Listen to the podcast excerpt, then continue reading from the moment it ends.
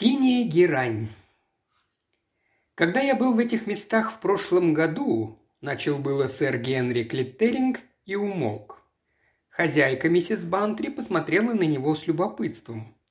Экс-комиссар Скотланд-Ярда гостил у своих старых друзей, полковника Бантри и его жены, которые жили неподалеку от Сент-Мэри-Мид. Миссис Бантри только что спросила у сэра Генри, кого пригласить шестым сегодня вечером на обед – «Итак», – произнесла миссис Бантри, ожидая продолжения, – «где вы были в прошлом году?» «Скажите, знаете ли вы некую мисс Марпл?» – спросил сэр Генри. Миссис Бантри удивилась. Этого она никак не ожидала. «Знаю ли я мисс Марпл? Кто же ее не знает?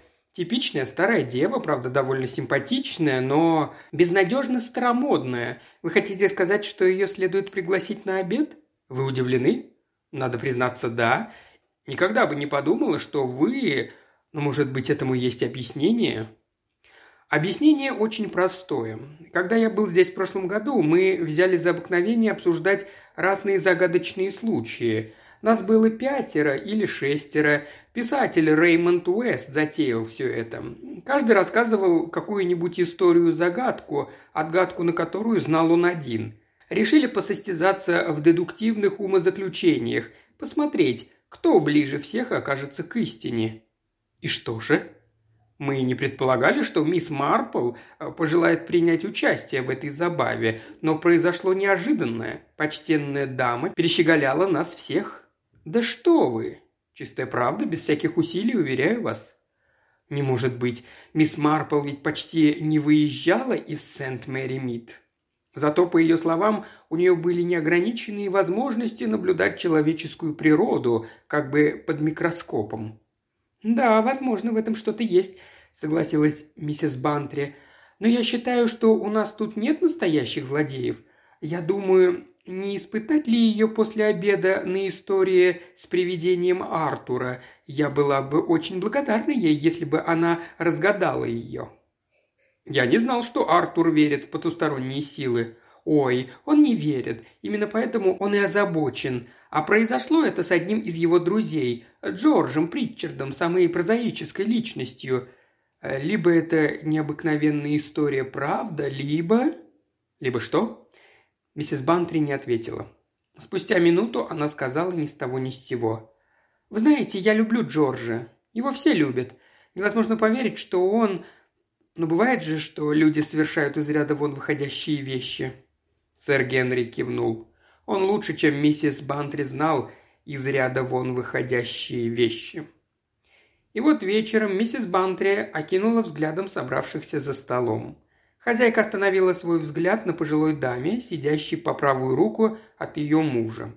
На мисс Марпл были черные кружевные митинги, на плечи изящно наброшен фьючи из старинных кружев. Кружевная наколка венчала ее белоснежные волосы. Она оживленно беседовала с пожилым доктором Ллойдом о работном доме и о невнушающей доверия местной медицинской сестре, особе весьма небрежной. Миссис Бантри засомневалась, уж не пошутил ли сэр Генри, но в этом, кажется, не было никакого смысла. Неужели то, что он рассказал о мисс Марпл, правда?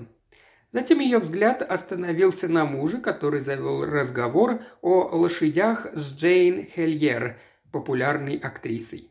Джейн в жизни более красивая, если только это возможно, чем на сцене, шептала время от времени «В самом деле, надо же, как замечательно!» Она ничегошеньки не знала о лошадях и еще меньше интересовалась ими. «Артур», — обратилась к мужу миссис Бантри, ты доведешь бедняжку Джейн до изнеможения. Оставь лошадей в покое, лучше расскажи ей историю о привидении. Ну, знаешь, о Джордже Притчарде». «Э, Долли, я думаю...» «Сэр Генри тоже хочет послушать. Я ему кое-что шепнула сегодня утром». «О, пожалуйста», — сказала Джейн, — «я люблю истории о привидениях». «Ну...» – замешкался полковник Бантри. «Я, собственно, никогда особенно не верил в сверхъестественное, но тут Никто из вас, вероятно, не знает Джорджа Причарда. Это замечательный человек. Его жена, она, бедняжка, умерла уже, устроила ему в свое время нелегкую жизнь. Она была из тех полуинвалидов, хотя, я полагаю, она действительно была больным человеком, которая использует свое положение на всю катушку. Капризная, требовательная, безрассудная, она жаловалась на свою участь с утра до вечера и считала, что Джордж должен постоянно быть в ее полном распоряжении. Что он не делал, все было плохо. Я совершенно убежден, что всякий на его месте давно бы шарахнул ее обухом по голове. Разве не так, Долли?» «Отвратительная она была особа», – подтвердила миссис Бантри. Если бы Джордж Причард размозжил ей голову, любая женщина, будучи судьей, полностью бы его оправдала. Я в точности не знаю, как это все началось. Джордж в детали не вдавался. Как я понял, миссис Причард всегда питала слабость ко всякого рода ясновидцам, прорицателям и гадалкам. Джордж ей не препятствовал. Раз это было для нее утешением, то и слава богу, но сам он не проявлял восторга по этому поводу, что являлось еще одной причиной для обид. Медицинские сестры в доме не задерживались. Миссис Притчард увольняла их очень быстро. Правда, одна молодая сестра чрезвычайно серьезно относилась к разным пророческим фокусам, и некоторое время миссис Притчард ее очень любила. Потом неожиданно стала и ею недовольна. Она потребовала другую сестру, которая служила у нее раньше, пожилую женщину, опытную в обращении с неуравновешенными пациентами. Сестра Коплинг, по мнению Джорджа, была из тех женщин, с которыми можно поладить. Она справлялась со вспышками раздражения и нервных бурь совершенно невозмутимо. Второй завтрак, э, ланч, всегда подавался миссис Притчард наверх, и обычно во время него Джордж и сестра Коплинг договаривались о второй половине дня. Строго говоря, сестра была свободна от двух до четырех, но в виде одолжения она иногда уходила и после чая, если Джордж хотел быть свободным днем. А в этот раз она сказала, что едет повидать родственницу в Голдерс-Грин и может немного задержаться. Джордж расстроился, потому что он договорился сыграть партию в гольф. Сестра Коплинг успокоила его. «Сегодня здесь без нас обойдутся, мистер Причард. У миссис Причард будет гораздо более интересная компания, чем наша». «Кто же это?» «Зарида, медиум, предсказательница будущего». «Опять новая? О, да, я полагаю, моя предшественница, сестра э, Карстерс, порекомендовала. Миссис Причард еще ее не видела. Она просила меня написать ей и назначить свидание на сегодня». «Ну, во всяком случае, я поиграю в гольф», – сказал Джордж и ушел с самыми добрыми чувствами по отношению к прорицательнице Зариде. Вернувшись домой, он нашел миссис Притчард в состоянии крайнего возбуждения. Она, как обычно, легла на кушетке и часто подносила к носу флакон с нюхательной солью. «Джордж!» – воскликнула она. «Что я говорила тебе о нашем доме? Едва я переступила порог, я сразу почувствовала, что здесь что-то не так. Разве я тебе этого не говорила?» «Что-то не припоминаю». «Ты никогда не помнишь того, что связано со мной. Все вы, мужчины, крайне бессердечны, но ты еще более, чем все». «Успокойся, Мэри, дорогая, ты несправедлива. А так вот, то, что я тебе говорила давно, эта женщина почувствовала сразу. Она, она даже так и отпрянула, если ты понимаешь, что я имею в виду. Она вошла в дверь и сказала, здесь есть зло, зло и опасность, я чувствую это. Ну, ты не зря потратила деньги сегодня. Не кстати улыбнулся Джордж. Жена закрыла глаза и сильно потянула носом из флакона. «Как ты меня ненавидишь! Ты будешь торжествовать, когда я умру!» Джордж запротестовал, а через минуту она продолжила. «Можешь смеяться, но я расскажу тебе все. Этот дом, безусловно, опасен для меня», – так сказала эта женщина. Доброе расположение Джорджа к Зариде моментально пропало. Он знал, что жена, несомненно, способна настоять на переезде в другой дом. «Что еще сказала женщина?» – спросил он. Она не могла много говорить, она была так расстроена, но кое-что все-таки сказала. У меня в стакане стояли фиалки. Она показала на них и закричала. «Уберите их прочь, никаких синих цветов, чтобы у вас никогда не было синих цветов. Помните, синие цветы для вас смерть». «Ты же знаешь», — добавила миссис Причард, — «что я не люблю синий цвет. У меня какое-то предубеждение против него». Джордж был достаточно благоразумен и не стал настаивать что никогда не слышал этого от нее. Он спросил, что представляла собой эта таинственная Зарида. Миссис Притчер с удовольствием принялась за описание. Густые черные волосы, собранные двумя узлами над ушами, полузакрытые глаза, черные круги вокруг них, рот и подбородок скрыты черной вуалью, речь протяженная, заметным иностранным акцентом, по-моему, испанским. Собственно, все как и полагается в таких случаях, бодро сказал Джордж. Миссис Притчард немедленно закрыла глаза. «Я чувствую себя совершенно больной», — сказала она. «Вызови сиделку. Твоя беспечность расстраивает меня. Это тебе великолепно известно». Спустя два дня сестра Коплинг пришла к Джорджу с печальным лицом. «Не пройдете ли вы к миссис Причард? Она получила письмо, которое ее очень расстроило». Он поднялся к жене. «Прочти», — сказала она и протянула ему письмо. Джордж прочел. Оно было написано большими черными буквами на сильно надушенной бумаге. «Я познала будущее. Предупреждаю вас, пока не поздно. Остерегайтесь полной луны. Синяя примула – предупреждение. Синяя роза – опасность. Синяя герань – смерть». Джордж было рассмеялся, но осекся, поймав взгляд сестры и ее быстрый протестующий жест.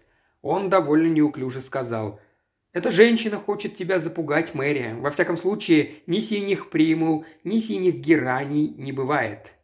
Но миссис Притчет стала плакать и причитать. Дни, мол, ее сочтены.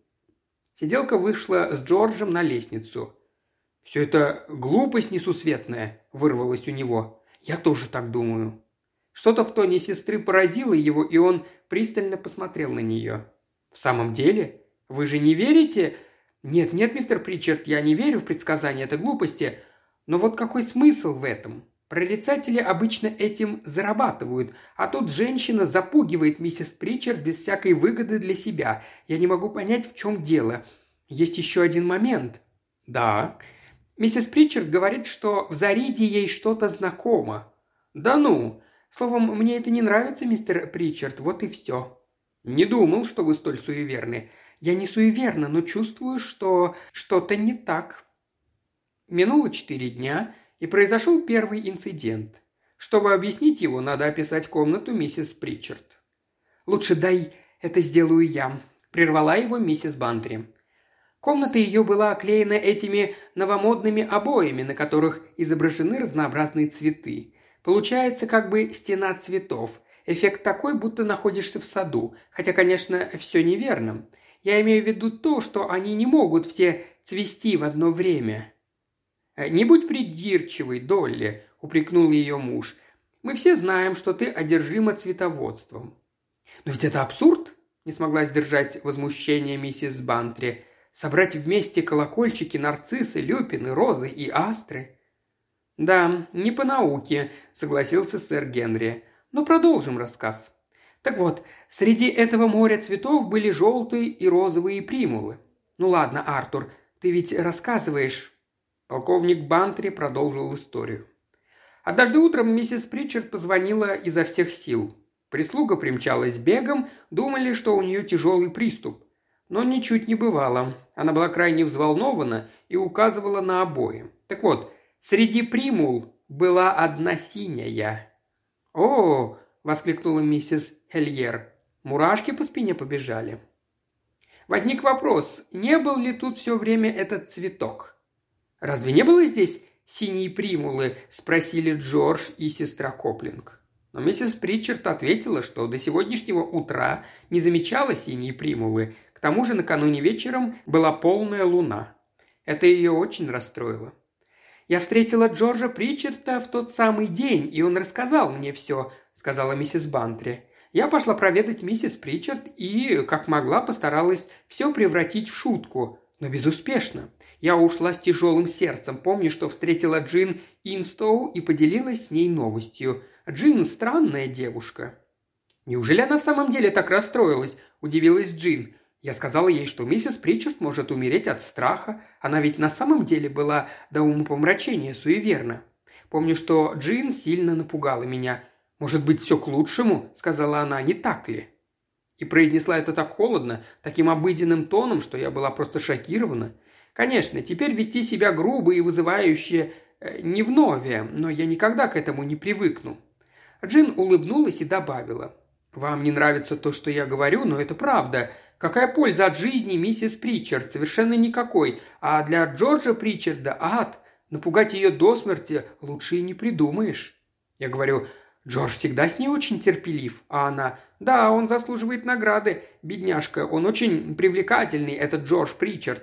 Последняя сиделка тоже так считала. Хорошенькая такая, как же ее звали? Карстерс, кажется. Ведь это было причиной ее скандала с хозяйкой. А мне не понравилось, как Джин об этом говорила. Тут, конечно, призадумаешься. Миссис Бантри сделала многозначительную паузу. «Да, дорогая», – спокойно произнесла мисс Марпл, – «всегда возникают вопросы. Мисс Инстоу хорошенькая, наверное, в гольф играет». «Да, она прекрасно играет, не только в гольф, и она такая очаровательная, милая, белокурая, чудесная кожа и прекрасные небесные синевы глаза. Конечно, мы все почувствовали, что она и Джордж Причард я имею в виду, если бы обстоятельства сложились по-другому. Они так хорошо подходили друг к другу. «И они были друзьями?» – спросила мисс Марпл. «О, да, и хорошими». «Ты не находишь ли, Долли, что мне надо закончить рассказ?» – обиженно сказал полковник Бантри. «Да-да, Артур, возвращайся к своим привидениям», – согласилась миссис Бантри. «Остальное я услышал от самого Джорджа», – продолжал полковник. Стало ясно, что миссис Причард станет ждать конца следующего месяца. Она отметила на календаре день полнолуния, и когда он наступил, заставила сестру, а потом Джорджа тщательно рассмотреть обои. На них были розовые и красные розы и никаких синих. Потом, когда Джордж ушел из комнаты, она заперла дверь. А утром появилась синяя роза, радостно сказала мисс Хельер. Совершенно верно, – подтвердил полковник Бантри, – или во всяком случае почти верно. Одна роза как раз у нее над головой стала синей. Это потрясло Джорджа, хотя он и настаивал на том, что это чья-то глупая шутка.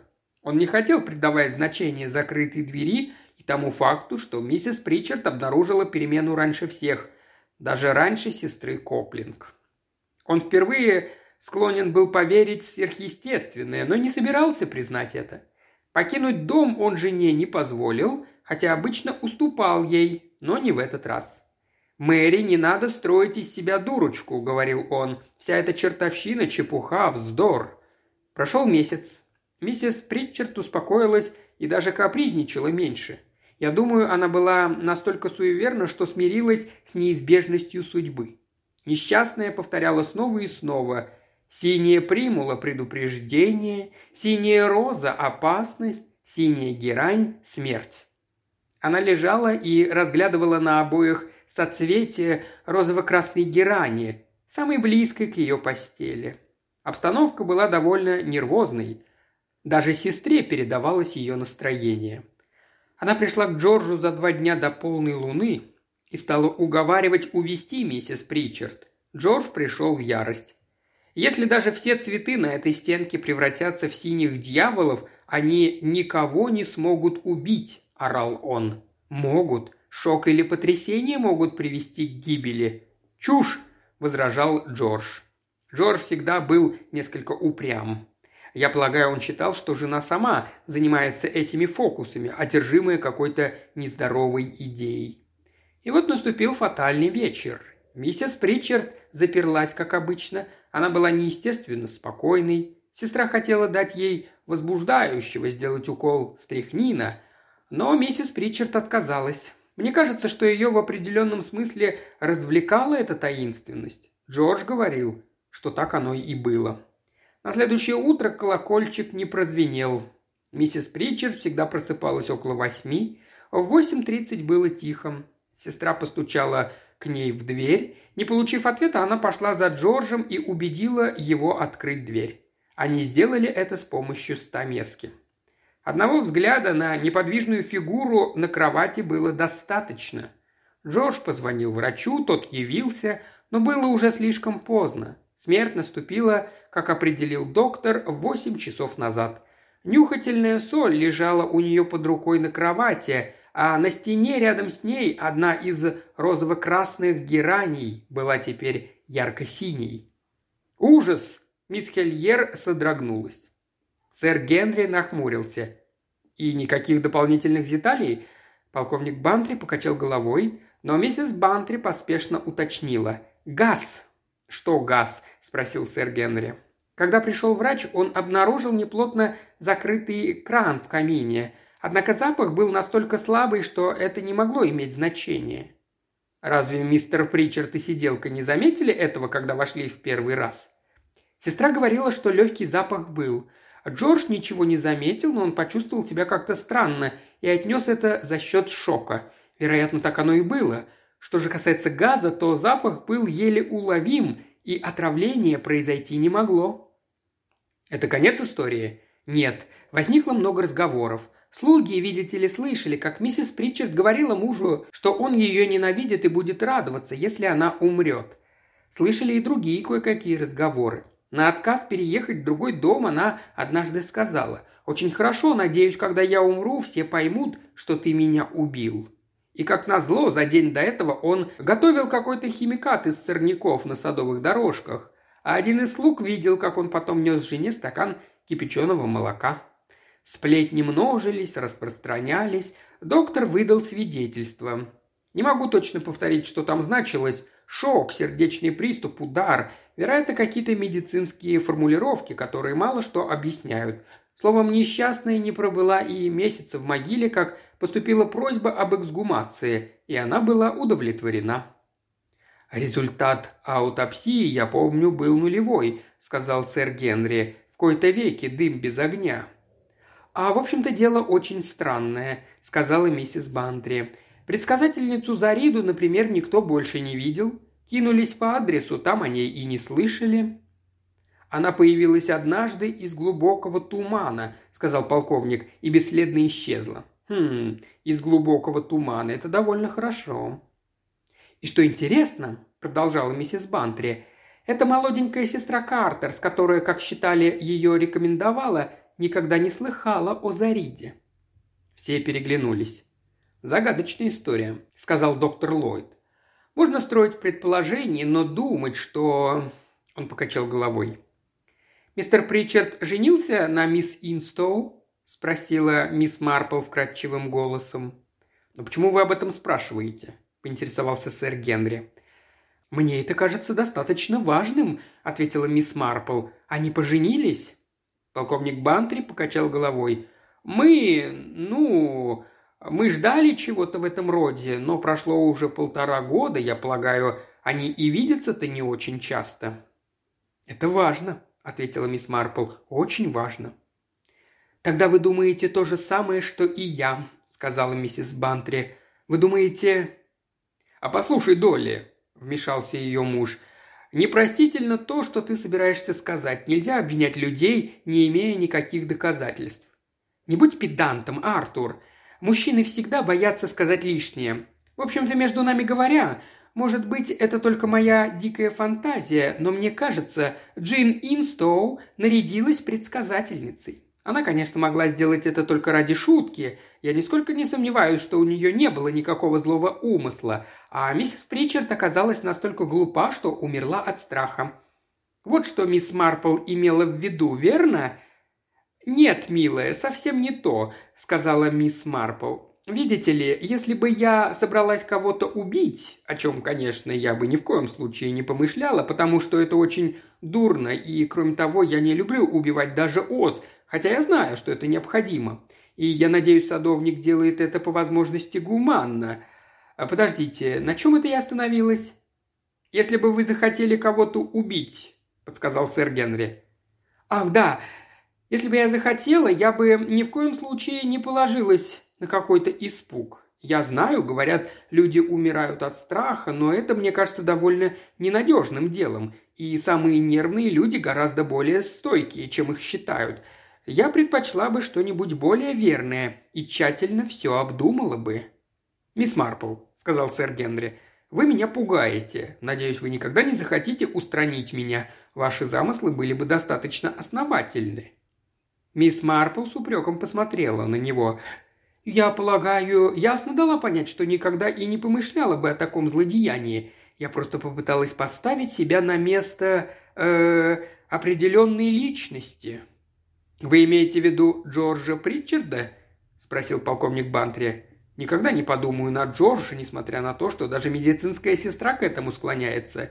Я виделся с ней примерно месяц спустя, когда производили эксгумацию. Она не знает, собственно, как это было сделано. Она вообще ничего не говорила, но было совершенно ясно, что, по ее мнению, Джордж в той или иной степени в ответе за смерть жены.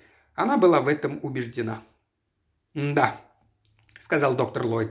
«Возможно, сестра Коплинг была не столь далека от истины. Обращаю ваше внимание на то, что медицинские сестры часто знают многое, только они не могут утверждать, у них нет доказательств, а знают». Сэр Генри подался вперед. «Ну а теперь попросим мисс Марпл. Я уверен, что вы нам сейчас все объясните».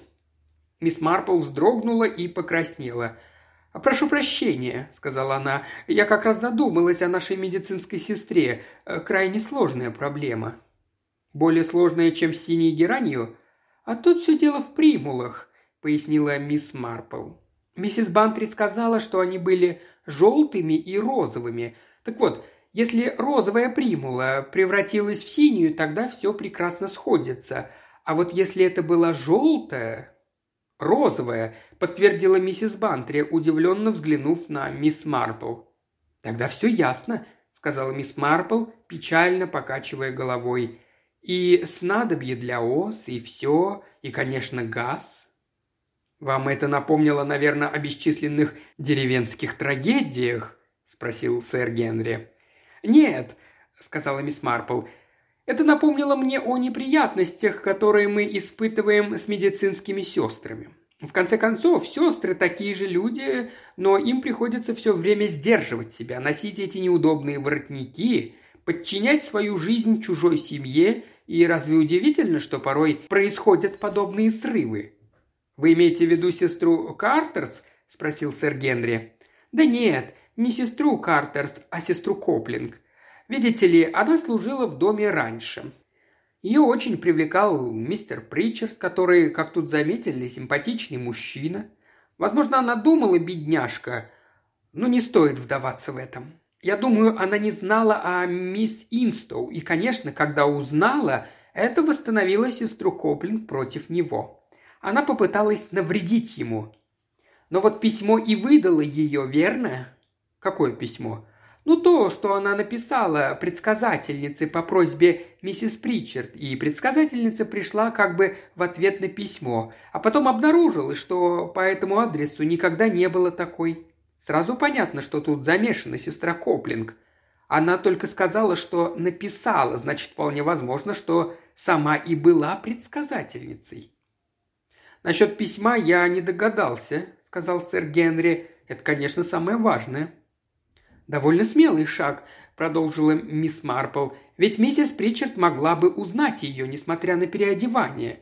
Хотя, если бы узнала, сестра могла все превратить в шутку». «Что вы имели в виду?» – спросил сэр Генри, когда сказали, что если бы вы были определенной личностью, то не положились бы на испуг. «Нет полной уверенности в этом случае», – ответила мисс Марпл. Нет, я думаю, что предупреждение и синие цветы, если пользоваться военным термином, были просто камуфляжем. В самом деле... «Э, «Простите», – произнесла мисс Марпл извиняющимся тоном, – «я опять о боссах. Бедненькие, их уничтожают тысячами, и обычно в такие прекрасные летние дни. Помню, когда увидела, как садовник перемешивает ценистый калий в бутылке с водой, подумала, как калий похож на нюхательную соль – а если его положить в бутылочку для нюхательной соли и поставить на положенное место, бедная леди имела привычку пользоваться нюхательной солью. Вы ведь говорили, что флакончик нашли у нее под рукой, а потом, когда мистер Причард ходил звонить, вызвать доктора, сестра заменила флакон и немножко включила газ, чтобы перебить запах миндаля на случай, если кто-нибудь что-нибудь заподозрит. А я слышала, если пройдет некоторое время, то от ценистого калия не остается никаких следов. Но, конечно, может быть, я не права, и во флаконе было что-нибудь совсем другое, но это в самом деле уже не имеет значения, не так ли?» Мисс Марпл замолчала. Джейн Хельер подалась вперед и спросила. «А синие герани и другие цветы?» «У сестер всегда есть лакмусовая бумажка, так ведь?» – сказала мисс Марпл. «Скажем, для известной проверки. Не очень приятное занятие. Не будем останавливаться на нем. Я тоже немного ухаживала за больными». Легкий румянец покрыл ее щеки. Синий цвет от кислоты становится красным, а красный от щелочей – синим. Нетрудно было немножко натереть лакмусовой бумажкой красный цветок около кровати. Потом, когда бедная леди воспользовалась нюхательной солью, сильные пары нашатырного спирта сделали его синим. Мне кажется, просто гениально. Конечно, герань не была синей, когда они в первый раз зашли в комнату – все обратили внимание на это только потом, когда сестра поменяла флакончики и, я думаю, поднесла нашатырный спирт на минутку к обоям. «Вы словно были при этом, мисс Марпл», — восхитился сэр Генри. «Кто меня беспокоит», — сказал мисс Марпл, — «так это бедный мистер Причард и милая девушка мисс Инстоу. Вероятно, оба подозревают друг друга, а жизнь такая короткая». Она покачала головой. «Не беспокойтесь», – заверил сэр Генри. «Само собой разумеется, у меня есть кое-что про запас. Сестру Коплинг недавно арестовали по обвинению в убийстве престарелого пациента, который оставил ей наследство. Преступление было совершено посредством ценистого калия, которым она подменила нюхательную соль. Сестра попыталась применить тот же способ. У мисс Инстоу и мистера Причарда нет теперь причины для взаимных подозрений. «Разве это не замечательно?» воскликнула мисс Марпл. «Я имею в виду, конечно, не новое убийство. Это очень печально и показывает, как много зла в мире, если его вовремя не пресекать. Как важно все делать вовремя. И это напоминает мне о том, что я должна закончить наш разговор с доктором Ллойдом о деревенской сестре».